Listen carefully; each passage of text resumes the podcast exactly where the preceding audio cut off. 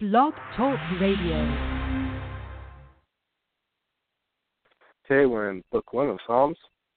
In Book 1, the psalm writers praise God for his justice, express confidence in God's compassion, recount the depravity of humanity, plead for vindication, ask God to deliver them from their enemies, speak of the blessedness of the forgiven sinner, and portray God as the shepherd. We should worship God with the same sense of adoration found in these Psalms. Psalm 1 Blessed is the one who does not walk in step with the wicked, or stand in the way that sinners take, or sit in the company of mockers, but whose delight is in the law of the Lord, and who meditates on this day and night.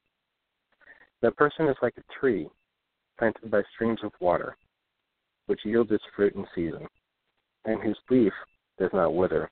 Whatever they do prospers. Not so the wicked, they are like chaff, that the wind blows away. Therefore the wicked will not stand in the judgment, nor sinners in the assembly of the righteous. For the Lord watches over the way of the righteous, but the way of the wicked leads to destruction.